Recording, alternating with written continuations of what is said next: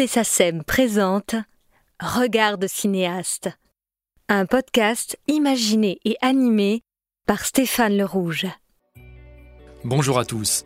Notre nouvelle invitée du podcast Regard de cinéaste est une créatrice qui a pris son destin en main, qui s'est réinventée en opérant une série de métamorphoses successives.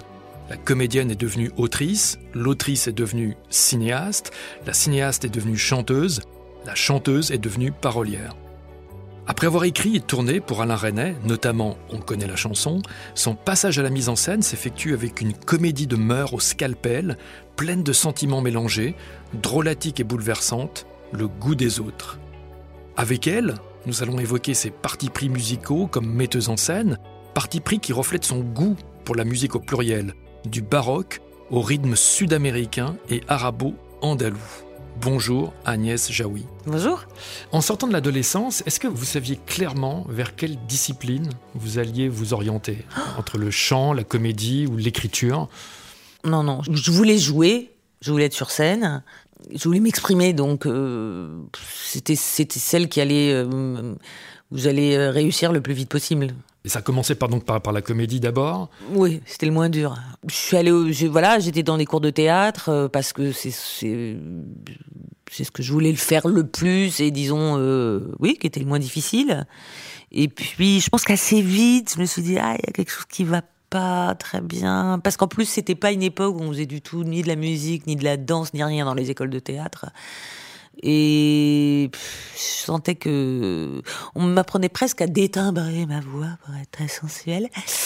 Et euh, bon voilà, il y a un truc qui me qui me gênait un peu, plus les castings, les trucs où il fallait juste être un physique et où c'était très dévalorisant en fait. Et évidemment quand on est quand on veut être comédienne en général et quand on est adolescente, c'était plutôt qu'on a besoin d'être valorisé que dévalorisé. Donc il y avait bref, je et et, puis il se trouve aussi que comme mon père mettait beaucoup de musique, je beuglais beaucoup sur les musiques de mon père. Et qu'un jour euh, une amie a dit ah mais elle a une belle voix euh. donc euh, j'ai recoulé puis je suis allée dans un conservatoire. Et, là ça m'a apaisé en fait vraiment.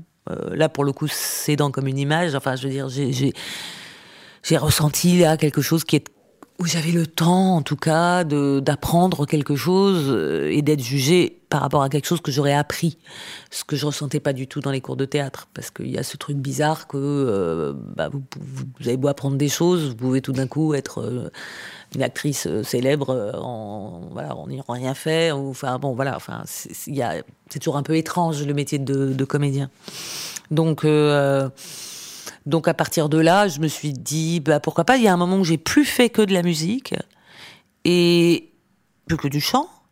Et à un moment, je me suis, j'ai été prise des mêmes doutes et des mêmes paniques, et donc j'ai commencé une thérapie parce que je me suis dit ah, le problème n'est peut-être pas la discipline, c'est peut-être moi qui ai un petit souci de confiance.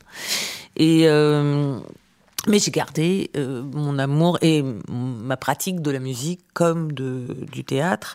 Et en plus, il se trouve que quand j'ai été prise euh, dans l'école de Patrice Chéreau et euh, Pierre Roman, au théâtre des Amandiers, il y a une professeure qui s'appelle Bernadette Val, qui est venue donner un stage de chant et, et en fait, c'est devenu ma professeure. C'était une professeure extraordinaire et, et donc voilà, il y a quand même eu après, les, disciplines sont restées séparées pendant très très très longtemps, mais euh, quand même, il y avait des points de, convergence. Et puis donc il y a cette première pièce, Cuisine et dépendance, euh, coécrite avec Bakri, la Bruyère, mise en scène de Meldeg, qui devient un film euh, très rapidement, enfin l'année suivante quasiment, mise en scène par Philippe Muil. Euh, c'est la première fois où au cinéma, donc vous avez vous cumulez ces deux statuts de, de co-auteur et d'interprète. Euh, mais là, vous voyez en quelque sorte quelque chose que vous avez créé qui, au niveau de la post-production, vous échappe, puisque la musique, là, pour le coup, est l'affaire du cinéaste, de Philippe Muil et du compositeur Vladimir Kosma. Est-ce que vous vous souvenez de ce que ça vous a fait de découvrir ce, le film terminé, monté, mixé oui, je me souviens de d'un ensemble de choses. Je me suis dit, ben, j'aurais pas fait comme ça. Ce qui a été le cas euh, après, sur les films d'après, même même si je je les ai aimés, euh, mais évidemment. Euh, c'est comme quand on lit un livre hein, et que malgré nous on a des images et après on voit le film et on est en général déçu parce que c'est pas les images qu'on avait nous en tête. Donc c'est ce que j'ai ressenti. Je me suis dit mais pourquoi du flamenco? Mais pourquoi Voilà. Enfin je, me souviens de mon étonnement.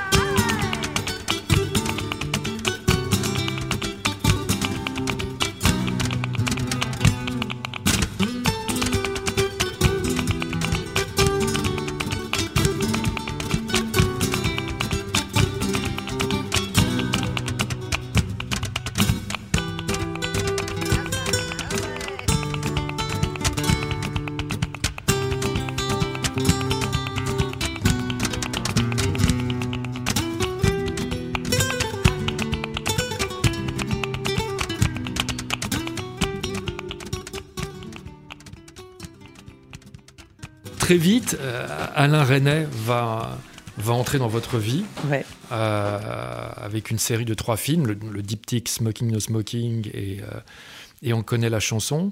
avant de le rencontrer, quelle image musicale vous aviez de, de son cinéma? Je passais mes étés au kibbutz Rassor, puisque donc mes parents euh, juifs de Tunisie sont d'abord installés en Israël et puis après sont venus en France, mais toute la famille est restée là-bas.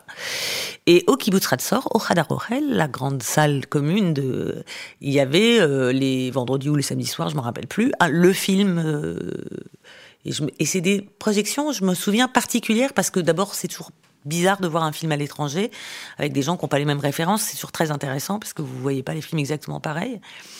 Et je me souviens d'avoir vu Podane là-bas, et je me souviens d'avoir vu Muriel là-bas. Et voilà, c'est bizarre hein, comme, euh, comme mélange. Et, et j'étais petite, et donc je me souviens de pas comprendre euh, d'une musique étrange, enfin d'un de, plein d'étrangetés. Hans Werner Hanse, oui. Voilà, et puis de de, de, la, de la salle qui réagit sans réagir. Enfin voilà, il y, y, a tout un, un ensemble de euh, c'est de ça dont je me souviens, voilà. Pour euh, quelque chose que je comprends pas complètement, et, mais par contre qui me fascine, qui me séduit, en fait. Et des années après, vous êtes toute jeune, vous avez 28 ans, et vous vous retrouvez à écrire pour un espèce de monstre sacré, un géant du cinéma. Je, c'est surtout la première fois qu'on l'a rencontré, quand il nous a laissé ce message sur notre répondeur, euh, disant qu'il voulait nous, nous voir tous les deux, et on s'est demandé voilà, qu'on est un peu de, tombé de notre chaise. On, jouait encore cuisine et dépendance, en fait. Hein, donc, euh, on, on, comprenait absolument pas euh, ce qu'il nous voulait. Et c'est quand il est venu. Mais René, c'était un homme tellement timide, euh, gentil, respectueux, qu'en fait, très vite, on a eu l'impression que c'était nous, Alain René, et lui, un étudiant aux Beaux-Arts, qui venait nous présenter un truc complètement. Donc, donc euh, on était plutôt euh, intimidé par sa timidité, mais assez vite euh, plus du tout intimidé parce qu'il était plus timide que nous. Donc rapport inversé. Oui, enfin et puis en fait très vite plus du tout dans enfin on était dans un rapport je crois assez égalitaire. Il jouait pas au grand homme et, nous on était tellement heureux de, collaborer avec lui. Voilà, c'est il a toujours eu d'ailleurs ce, désir, il a dit souvent dans une interview, mm. de, mettre en scène au cinéma un opéra. Est-ce que finalement vous ne pensez pas qu'il a, il a transposé ou décliné ce désir-là, mais de façon différente, à travers On connaît la chanson? Ah mais je le pense, euh, j'en suis sûr. Il le disait. Ah oui Ah oui, oui il disait, voilà, j'ai toujours voulu faire un opéra et j'en aurais pas le temps, je le sais. Donc euh, voilà, euh, c'est exactement ce que vous venez de dire. C'est ma façon de voilà de, de, quand même travailler avec de la musique. Et sur le sujet, comment se faisait le choix des chansons par rapport aux situations? C'était vous ou vous et lui, euh, ou tous les trois?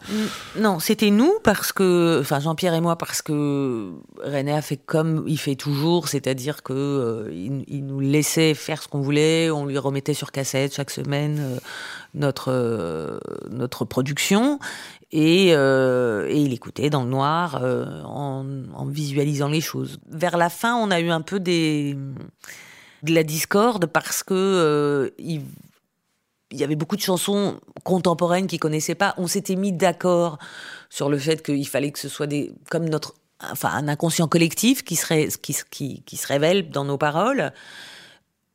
Lui voulait dire pas tout à fait la même chose, je pense.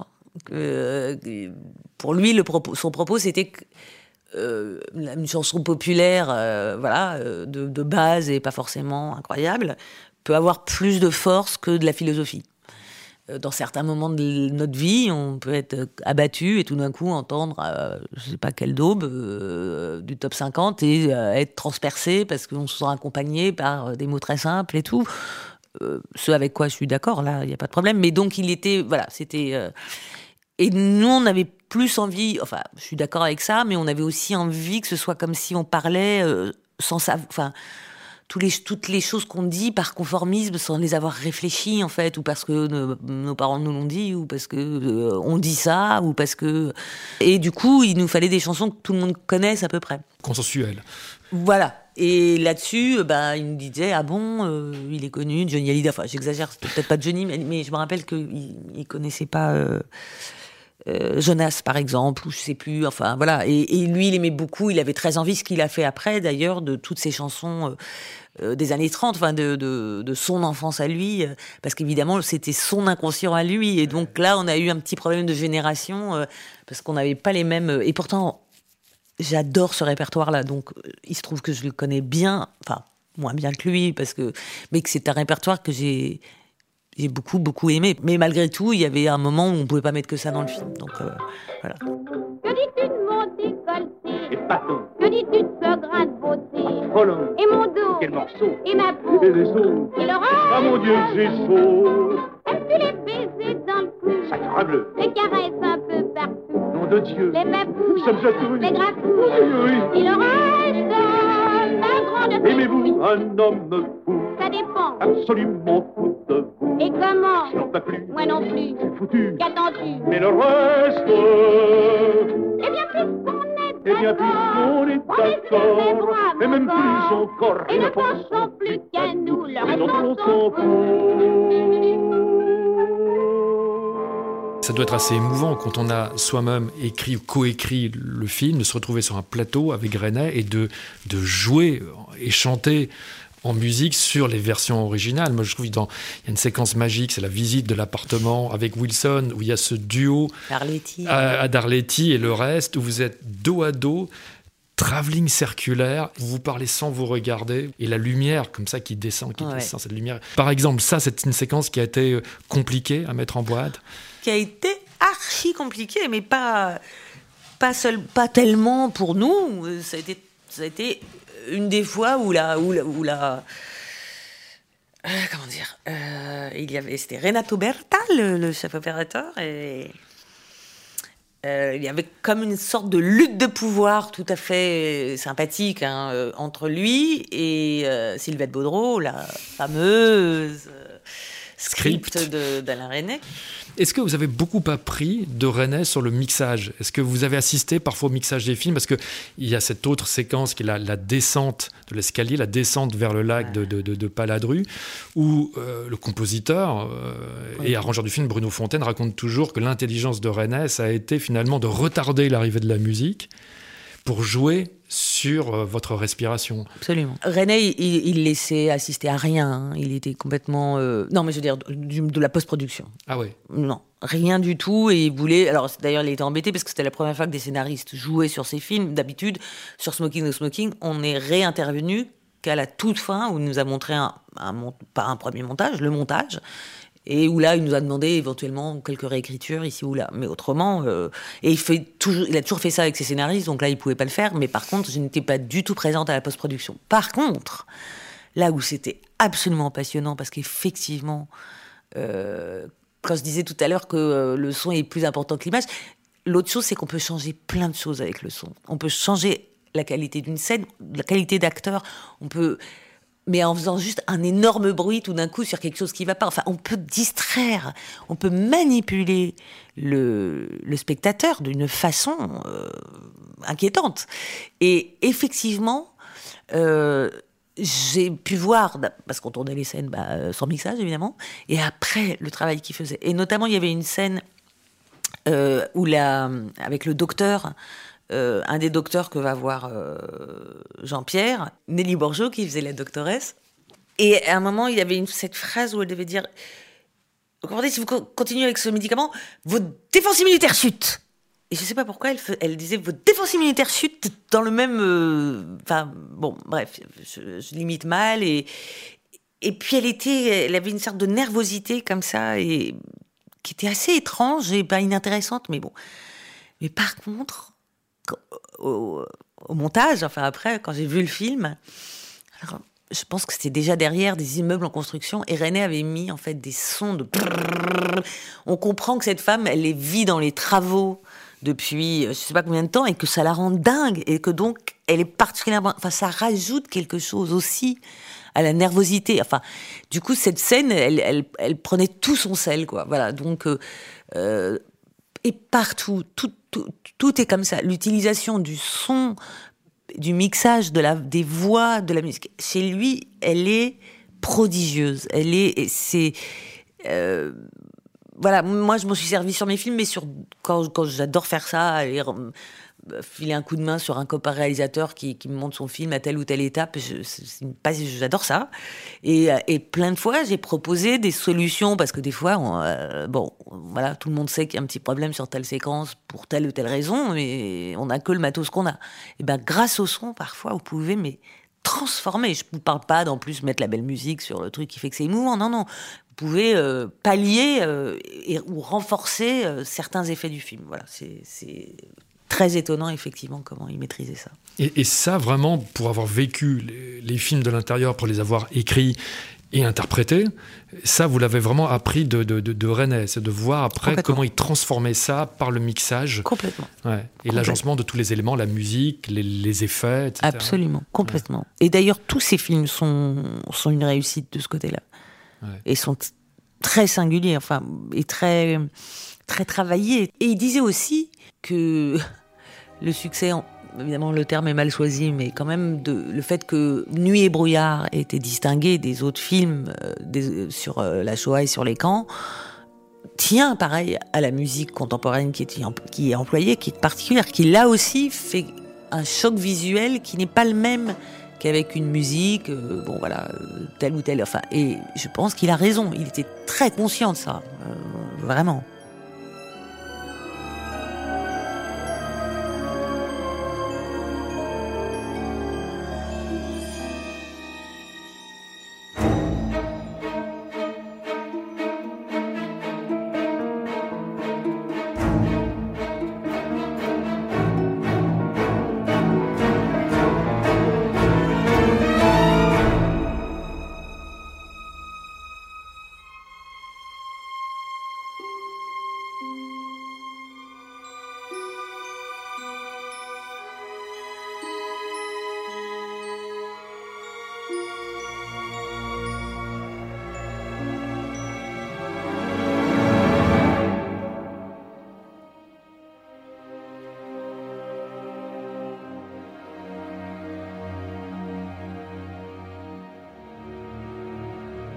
Toutes ces années d'antichambre, à votre traversée du miroir, à votre passage à la mise en scène, lorsque vous étiez juste comédienne, ce qui n'est pas une restriction, comment receviez-vous le regard du compositeur en découvrant le film mixé? Euh, Je pense par exemple à Michael Nyman euh, dans 24 heures de la vie d'une femme, le film de Laurent Bounic, ou Philippe Rombi euh, avec le, le- le rôle de sa vie, musique que l'on vient d'entendre à, l'instant. Alors c'est drôle parce qu'en fait, je, je, pense plus au, je- au réalisateur qu'au compositeur. C'est-à-dire que je me dis parfois, euh, mais pourquoi il a choisi cette musique ou pourquoi euh, euh, Enfin voilà. Enfin des fois, je, je, je, suis plus et je pense pas tellement au travail du compositeur parce que peut-être bêtement je me dis que le compositeur il fait pas ce que lui demande le réalisateur parce que euh, dans bien des cas il, voilà et puis les, réalisateurs sont pas forcément enfin des compositeurs ou des musiciens ou des mais voilà vous me posez la question euh, et en fait c'est pas tant à ça que je réfléchis c'est plutôt euh, alors souvent en plus justement je vois le je vois les films à une étape de travail euh, et donc souvent ils ont mis des musiques euh, Provisoire. provisoires. euh, des fois c'est génial parce que c'est des musiques qui existent et qui sont géniales et qui et puis donc du coup des fois après de le revoir avec une musique qui n'est pas celle-là ou bah, c'est c'est un peu compliqué. C'est compliqué pour moi en vérité, parce que je pense que j'aimerais refaire toutes les bandes son de plein de films. Et donc en fait, euh, je, je, je- alors sauf que des fois c'est très réussi et je suis, je suis, je suis- je me laisse aller et je suis euh, je suis contente de voir euh, voilà une, une alchimie qui, mais souvent je c'est difficile. Mhm. Une petite frustration? Oui, Justement, est-ce que c'est c'est aussi en partie pour ça que donc il y, a- y ce il y a ce passage à la mise en scène donc en 99 avec Mm. le goût des autres, c'est aussi pour avoir une envie d'aller plus loin dans le contrôle de, de, de- de- de vos sujets, de vous dire voilà je veux je veux les traiter au niveau de la mise en scène, du découpage, la conception de la lumière, du décor, le choix des comédiens, comme moi je l'entends en tant qu'auteur à la base. absolument. Ouais. Exactement. Bah oui, oui, parce que parce qu'en plus euh, avec les comédies, il y a quand même cette idée de la musique de comédie, qui est un peu difficile pour moi. Et donc euh, j'avais aussi, enfin, j'avais envie de, de, de trouver, enfin, ou d'essayer mon propre langage. Euh, Je continue à apprendre et je continue, enfin, à avoir d'autres idées. Et, euh, et j'espère un jour les les mettre à profit. Et sur le goût des autres spécialement, à quel moment du projet vous avez commencé à penser musique? Alors, je pense à la musique tout le temps et je pense à la musique en écrivant. Donc, euh, par exemple, euh, la sonate de, Schubert, euh, sur les leçons et sur, sur les, le salon de thé, etc., je, l'avais en tête avant de filmer. Euh, je l'ai même fait écouter au chef opérateur, notamment pour un travelling avant, pour qu'il ait le rythme, etc. Il y avait, il y avait pas mal. Après, des fois, je les vérifie une fois au montage, et il y en a qui, qui, qui- ça tient, et il y en a où c'est plus du tout le, ça marche pas en fait. euh, Comme, comme je le pensais, donc euh, j'en change. Mais, euh, mais elle, elle, elle, elle est intervenue, euh, enfin, pour partie assez tôt. Euh, Mais vous aviez une certitude sur ce film-là, il n'y a eu aucune hésitation pour vous entre des musiques, des œuvres préexistantes et faire composer une musique originale pour le film? Ah si si si, il y a eu non non, il y a eu je voulais au départ faire composer une musique originale et j'avais demandé euh, à un ami qui s'appelle Jean-Charles Jarel et du coup euh, et de éventuellement co-composer avec Alexandre Desplat parce que je n'ai pas du tout aucun doute, vous voyez. Et enfin, Alexandre, à part ça, n'était pas ou du tout aussi célèbre qu'il l'est euh, maintenant. Et, euh, et d'ailleurs, il avait dit oui. Et, et puis, sauf que, ben voilà, le montage arrive. euh, et au montage, je mets des musiques de, de mes auteurs favoris, d'ailleurs. Enfin, Handel, Schubert, enfin bon, voilà. Mendelssohn. Mendelssohn. Et, et puis, et puis ça me plaît. Bon, évidemment. Et, Enfin, évidemment. Et, j'ai fait écouter. euh, bah, j'ai montré le film avec ses musiques euh, à Alexandre Desplat qui m'a dit non, mais il faut tout refaire. Enfin, voilà. Et puis, quand même, moi, je me disais, mais non, moi, j'aime assez ce que j'ai mis. Et je l'ai fait écouter et montrer à Bruno Coulet qui m'a dit, il n'y a rien à changer. Te- Tes musiques sont celles qu'il faut. Et euh, voilà. Il aimait juste pas le Mozart sur le petit chien qui court. Je sais toujours pas pourquoi. Le concerto Mais, pour euh, piano. oui.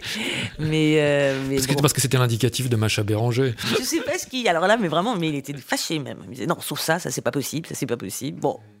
Et alors pareil, bon, moi j'ai pensé que c'était possible, en tout cas. euh, et du coup, euh, bah, je suis restée avec Jean-Charles Jarel qui a fait juste quelques euh, quelques musiques ici et là, et puis la musique de la fin. Et, euh, et, et j'ai du coup pas une musique d'Alexandre Desplat parce que je pensais que finalement non, et, Bruno non plus, puisque non. Voilà. Voilà comment ça s'est passé. Donc non, je n'étais pas du tout euh, aussi sûre de moi au tout début, mais une fois le montage fait, oui, je, je, je- oui, sûr. Enfin, en tout cas, c'était mon goût, quoi, et pas celui des autres. C'est assez insolite, comme d'ailleurs comme euh, l'ouverture du film et le générique début avec ces, ces travelling latéraux de, de plans de route ou d'autoroute, et d'avoir une œuvre de Mendelssohn chantée en anglais par ces deux euh, chanteuses, Kathleen Ferrier, euh, contralto, et Isobel Bailly.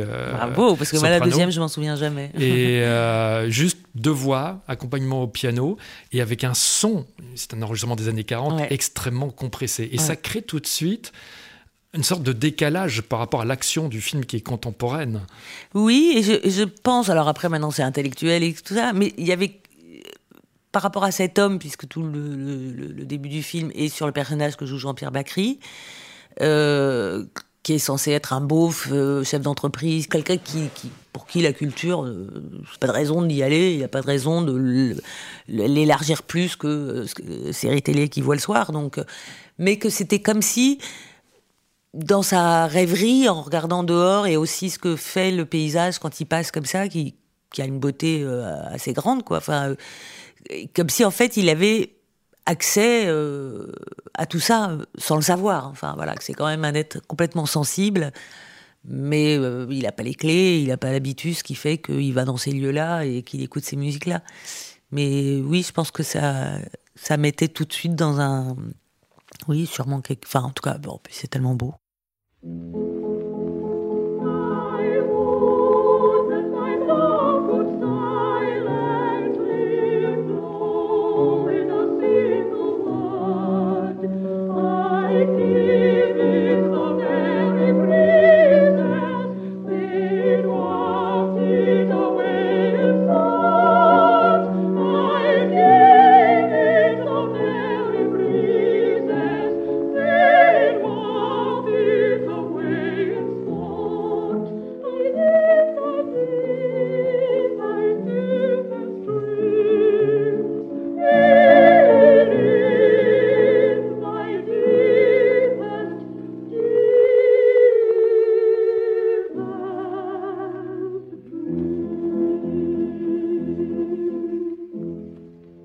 François Truffaut disait je- tourne contre le scénario et je monte contre le tournage.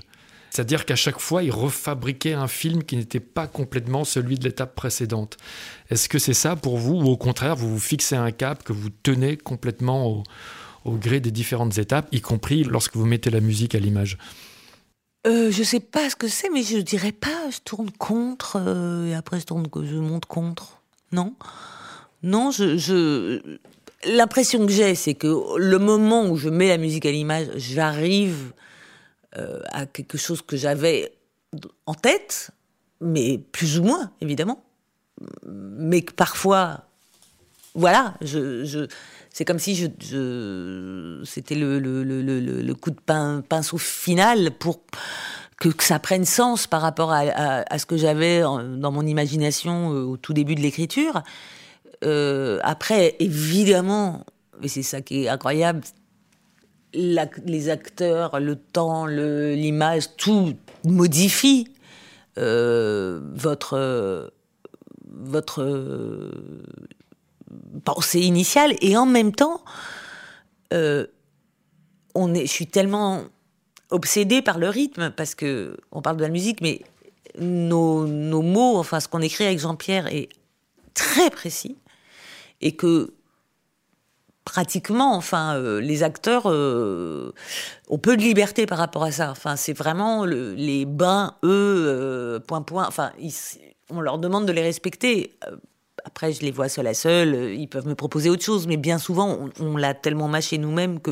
Donc, c'est très proche d'une partition. Donc, d'ailleurs, en mettant en scène au théâtre, je me suis rendu compte que je souffrais beaucoup plus parce que euh, j'avais dans la tête euh, bah, l'idée du rythme qui devait être celui-là, mais que comme c'est pas une partition, bah quand euh, j'allais les voir jouer et que, euh, bah moi j'étais, j'avais, je pouvais pas, j'avais envie d'avoir des baguettes et de leur faire.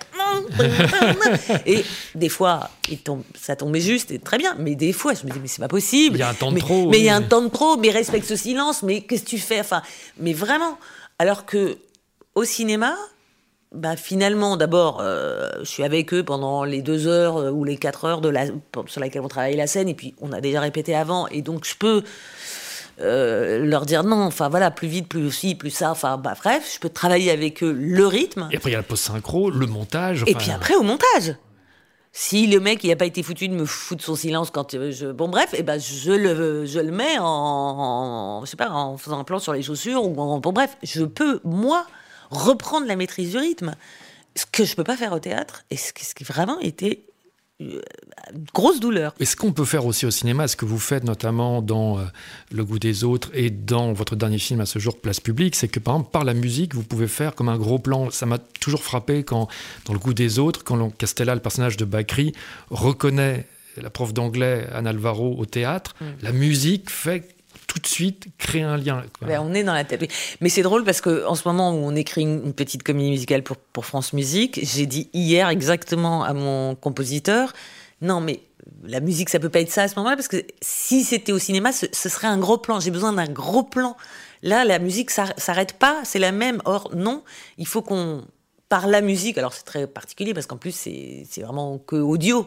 Euh, Il y a même pas une mise en scène parce que je dis au théâtre, euh, je, je me débrouillerais pour que, euh, bah voilà. Et, et je lui ai dit, mais je sais pas, peut-être qu'il faut qu'un verre se casse, que vraiment qu'il y ait une rupture pour qu'on comprenne, parce que c'est un pivot de l'histoire. Et si s'il n'est pas euh, mis en musique, enfin mis en, ça marchera pas. Et, euh, et donc c'est, oui, c'est, on peut tout faire grâce à la musique. Euh, On parlait de Schubert, Mendelssohn, et il y a un thème que, d'ailleurs, un large public a découvert grâce au film. Un autre thème qui est un axe central du film, un thème co-composé par Pat Metheny et interprété par lui, Olay, qui habille complètement, qui, qui structure une séquence, donc une grande séquence du film, quand à la fin, le personnage Gérard Lanvin vient sonner chez vous, vous n'allez pas lui ouvrir, mais en même temps, vous l'observez de la fenêtre. On a l'impression que vous avez quasiment pensé, structuré là, et découpé la séquence sur cette musique, alors que je suppose que c'est l'inverse. Non, et ça non. Euh, et ça, c'est en plus c'est un- une suggestion de Jean-Pierre. Il adorait ce morceau et, euh, et voilà. Et je l'ai essayé et j'étais très contente.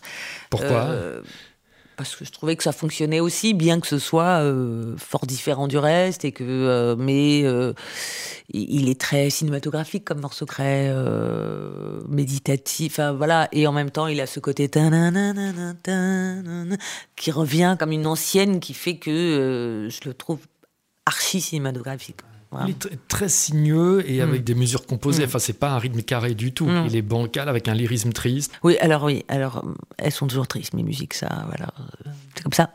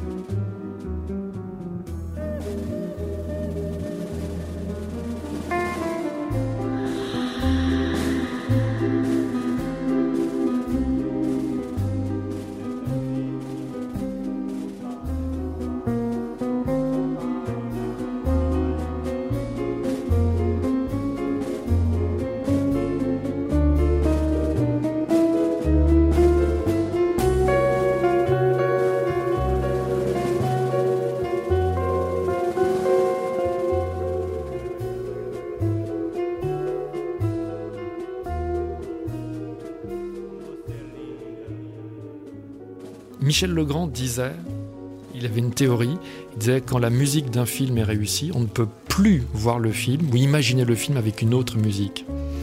Est-ce que par rapport à votre premier film comme cinéaste, Le goût des autres, c'est ça? Est-ce qu'aujourd'hui, c'est impossible de détacher vos choix, vos partis pris musicaux du film? Alors ça, je sais pas parce que, enfin, je le revois pas vraiment. Mais je l'ai revu il y a pas si longtemps en fait. Mais normalement, je revois pas tellement mes films. Donc, euh, mais en tout cas, quand j'ai revu le film, j'étais contente des choix. Voilà. Merci Agnès. Merci à vous.